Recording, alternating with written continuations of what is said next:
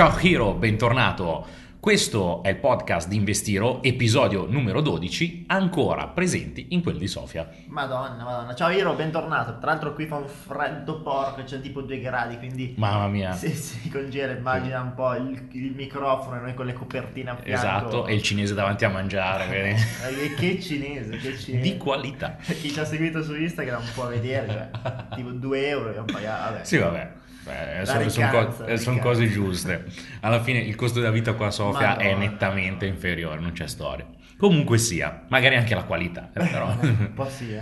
anche se ci sono stati tipo il sushi di ieri No, no, sera. no, ci sono i posti top, ci sono Eh. i posti top. Mm, Spesso realtà Era è- praticamente il Nobu di Milano trasferito Sì, a Sofia, sì. qualità Perché ultra alta, servizio ultra alto È sottovalutata sto e, e abbiamo pagato nulla, cioè è con 20 quello. euro a testa, Esatto. Sì, sì, sì. No, no, top. Non era un eat, però eh, 20 euro a eh, testa come un can eat in Esatto, Italia. infatti, cioè, è è grande qualità. Vabbè, allora, insomma, questo- in questo podcast Si parleremo parla di cibo. sushi. no, no, andiamo al solo, andiamo al solo, Iro. In cosa parliamo in questo podcast? In questo podcast eh, andiamo avanti su eh, il settore immobiliare, quindi sul business con gli immobili, su come andare eh, a generare reddito con gli immobili, con le case. Abbiamo anticipato nel podcast precedente eh, un po' una visione macro sull'argomento, quindi abbiamo un po' accennato e in questo entriamo un po' più nel vivo, entriamo un po' più nello specifico e nello specifico appunto parleremo eh, di come generare reddito con gli immobili ma a livello di cash flow, Sì. quindi un'entrata ricorrente.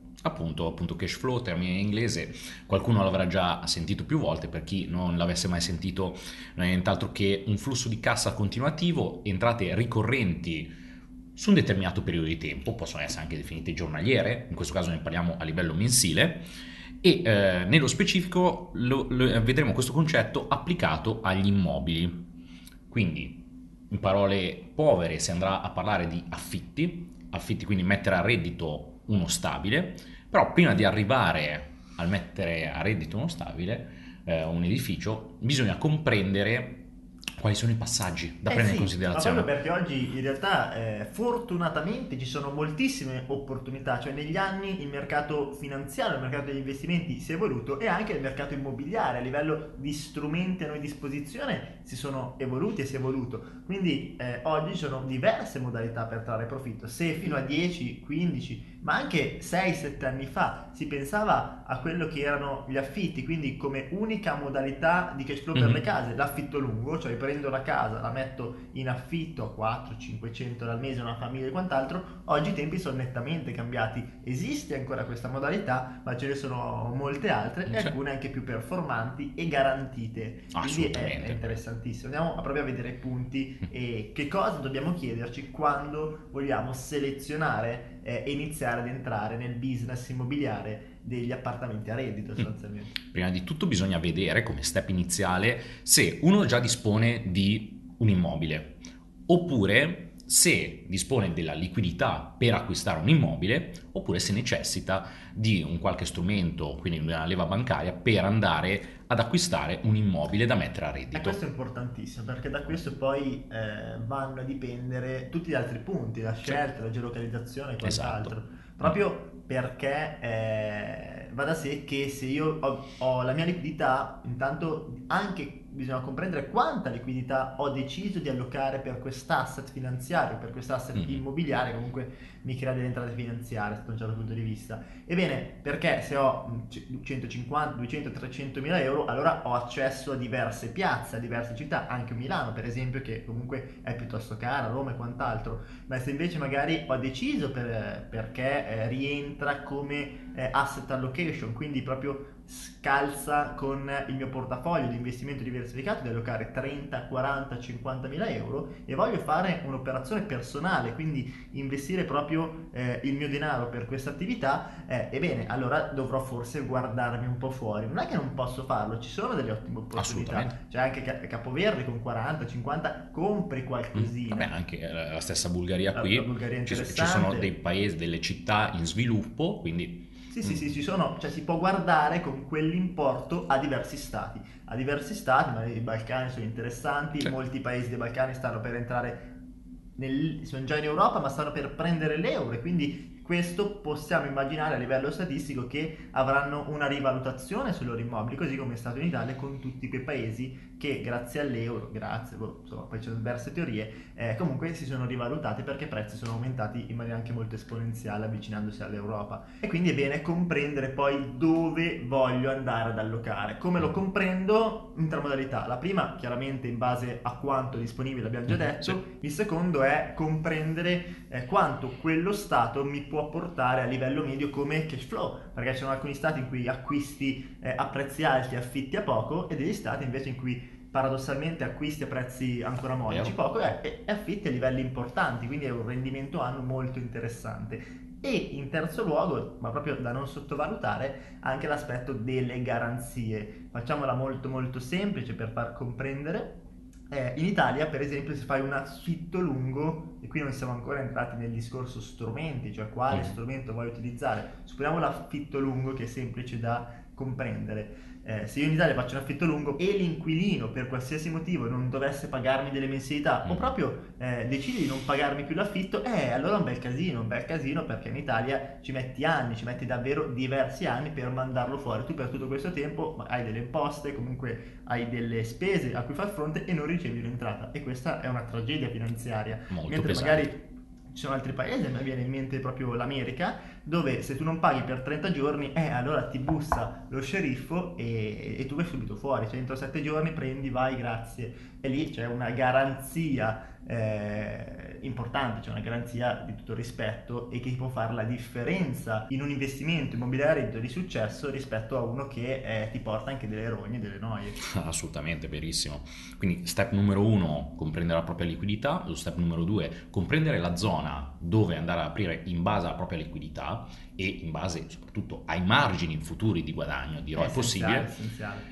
E come terzo step, comprendere la forma, ovvero la struttura eh, che verrà data al proprio affitto. Quindi affitti, esatto, da, da affitti di breve termine oppure affitti di lungo termine. In entrambi i casi eh, si ha una duplice versione anche qui, ovvero uno se la può gestire in maniera personale oppure associandosi ad aziende terze. E tra l'altro ognuno dei due ha dei pro e dei contro. Assolutamente, infatti normalmente su quello a breve periodo mh, mm, si può parlare di un ROI molto più interessante sì, perché c'è un margine maggiore. Top mentre quello più di lungo periodo appunto è più rilassato sotto un aspetto, in di quanto gestione, sì, sì, a livello di gestione prendi e fai partire sempre se e solo se hai di mezzo quelle garanzie che hai fatto presente anche tu dell'inquilino che okay, risulta non pagante chi può entrare in considerazione per eh, dare una mano a me, investitore che ho questo inquilino che mi sta dando noie. No, è, è, interessante questo aspetto perché sono nate delle garanzie su entrambi i lati, cioè oggi sia affittare a breve termine sia affittare a lungo termine, se fatto con coscienza, in realtà è interessante. Tant'è che per l'affitto a breve termine io oggi penso a Milano,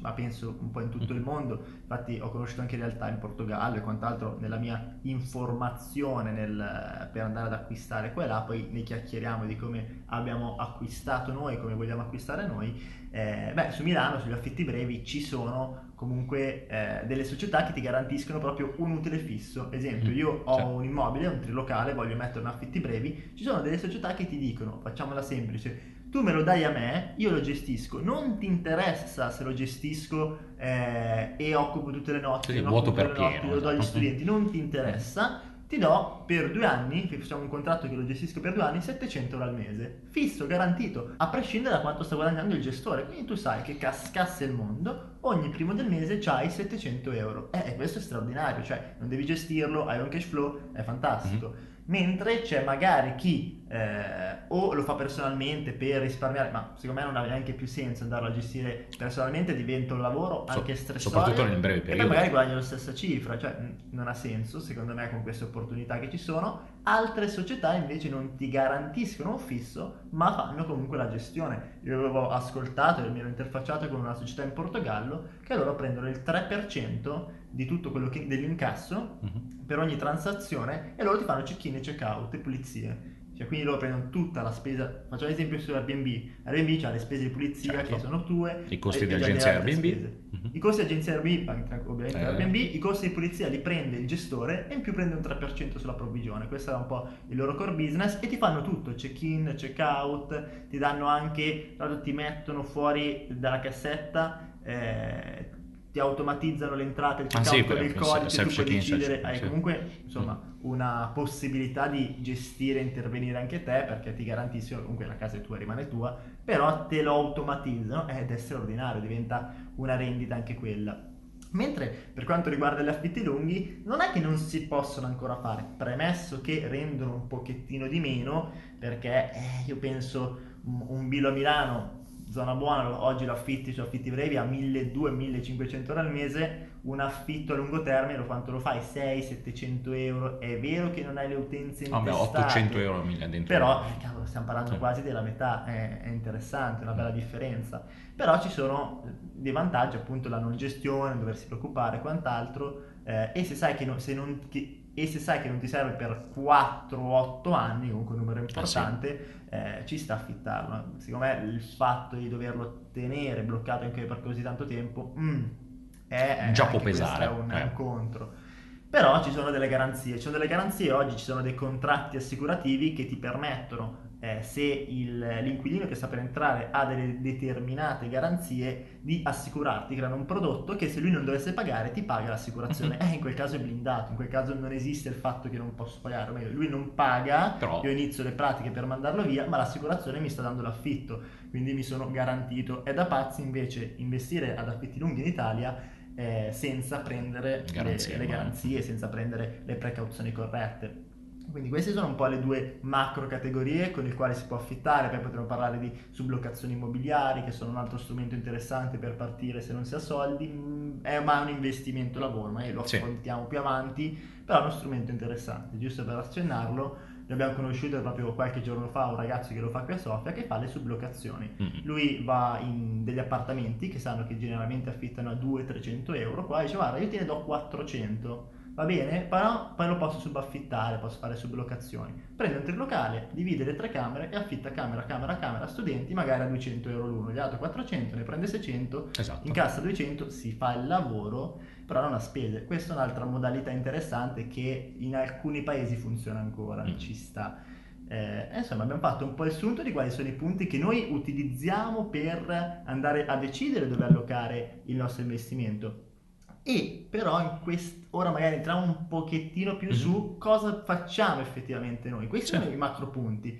Poi, come magari sai già se ci ascolti da qualche podcast, se no torna indietro ad ascoltarli, eh, a noi ci piace unire i puntini, ci piace unire un po' le varie dinamiche e quindi anche qui abbiamo unito diversi fattori per la selezione, ossia eh, dato fatto che tendenzialmente in questa fase stiamo eh, valutando l'acquisto, stiamo acquistando comunque degli immobili con nostra liquidità personale o di, eh, o di vari piccoli club deal che ci hanno dato questa opportunità, eh, cosa facciamo? Come selezioniamo? Facciamo una duplice operazione. Quindi andiamo ad acquistare in quei posti in cui eh, magari si compra ancora bene, come i Balcani, situazione interessante, il Portogallo in alcune zone, in cui ah, si acquista bene e facciamo proprio l'esempio dei Balcani. Nei Balcani ci sono diversi paesi che stanno per acquisire l'euro. Quando acquisiranno l'euro potenzialmente ci sarà una rivalutazione, un 10-20%, Sì. che comunque è di interesse. E nel tempo, dato esempio la Bulgaria si sta molto europeizzando, sta eh, prendendo anche leggi un po' più europee, nel Sì, sì. quei pro e contro Esatto. di questo aspetto. Cioè, però in un anno si è vista proprio una grossa evoluzione. Però si sta eh. evolvendo, anche i prezzi Mhm. stanno pian piano aumentando, si stanno avvicinando a prendere l'euro con buona probabilità. Eh, ebbene, se prenderà l'euro crescerà. Quindi un esempio interessante potrebbe essere acquistare, eh, magari attraverso vari metodi, quindi a sconto, un appartamento in Bulgaria e nell'est Europa, metterlo a reddito per 3-4 anni, quindi intanto tu inizi a generare un cash flow e delle entrate e poi però sai, ah, con buone probabilità statistiche, quella per quell'appartamento si rivaluterà anche Fai e cash out. quindi hai, hai Mhm. una doppia rendita perché per intanto guadagni per un po' di anni e già l'investimento sta in piedi, anche se non dovesse eh, sostanzialmente prendere valore. Poi se la tua ipotesi di presa valore è andata anche in porto, dopo 5 anni magari che hai guadagnato 500, 600, 700 euro al mese, perché qui in Bulgaria più o meno gli affitti lunghi sono Sì. 700, 800 perché una casa costa molto poco. eh, Che, che comunque puoi fare dei margini molto molto grossi eh, su determinate città per gli affitti a breve termine. sì, sì, sì, la dove- affitti a 1000 euro al mese. Sì, sì, sì. Nella zona centrale alcuni appartamenti riesci ad affittarli a 1200, 1500 anche, che vengono ristrutturati, Eh, tutti fatti un- bene. Fai un 15-18% anni, che sono dei numeri straordinari. Se poi pensi che lo fai per 5 anni, quindi hai già fatto un 60-70% del tuo investimento, che è fenomenale. Eh, stai basso, fai un 40% e poi magari si è rivalutato pure in questi anni, quindi lo rivendi un più 20%, eh, è meraviglioso. Sì. Quindi è, è un'operatività secondo me interessante, noi ragioniamo in questo modo, cerchiamo quei paesi che possono essere interessanti in termini di rivalutazione, eh, verifichiamo se ci sono modalità per acquistare eh, bene degli immobili e poi si fa questa strategia, affitti brevi per X e poi quando si è rivalutato fino al nostro target price rivendita. Ora nel 2019 stiamo vagliando alcuni, eh, alcune ipotesi, alcuni paesi, Sì. l'obiettivo è prenderne un 1-2 Sì. Eh, qua e là, senza cifre neanche astronomiche, perché ci sono paesi appunto come Bulgaria, Portogallo con 50-60 mila euro qualcosa porti, che è Mm. interessantissimo. Ah, no- non facciamo veramente nomi specifici perché sennò poi ci va un po' contro le cose che stiamo facendo, però ci sono determinati paesi che oltre alla prospettiva di crescita a più anni, da qua a tre anni invece avranno al loro interno delle- Degli eventi, eh, degli certo, eventi sì, sì, comunque riconosciuti a livello internazionale e quindi, e quindi uno si muove per tempo. Questo sì, no, è importante, cioè avere una visione macroeconomica eh, geolocalizzata sul paese, su cosa accadrà, è essenziale, essenziale. Anche eh, in maniera contraria, nel senso, come abbiamo detto all'inizio podcast, se vai in un paese in cui paghi poco, ma eh, l'economia non è esatto. stabile, la politica da un giorno all'altro può esserci ehm, un attacco di Stato e quindi ti porta via tutto, mm, non ne vale, cioè è sempre il rischio investimento comunque ponderato. È chiaro che se puoi guadagnare tantissimo perché paghi poco, mm, vai a vedere un po' com'è la situazione geopolitica, le sicurezze e quant'altro. Questi sono un po' gli aspetti su come noi ragioniamo sugli affitti brevi o sugli affitti comunque per creare cash flow immobiliare e per questo podcast è tutto, abbiamo già dato sì, Mille, mila valore. Mm, No, veramente tante cose dette. eh, speriamo che diverse persone che ci stanno ascoltando hanno trovato degli spunti molto interessanti che possono anche applicare eh, al più presto possibile. Nel frattempo, se tu che ci stai ascoltando non sei ancora iscritto alla community, iscriviti pure attraverso il sito www.investiro.it, trovi il link qua sotto nella descrizione del podcast. Eh, entrare nella community di investitori italiana dove a livello proprio totalmente gratuito ci scambiamo informazioni, quindi si fanno i vari punti delle situazioni, potrai parlare con persone che vedono il mondo degli investimenti come te e potrai anche dire la tua. Yes. Ed è essenziale, in un mondo super dinamico come gli investimenti, essere a contatto con altri investitori è la chiave, la svolta. Quindi ti aspettiamo nella community www.investiro.it e ci vediamo al prossimo podcast. Ciao!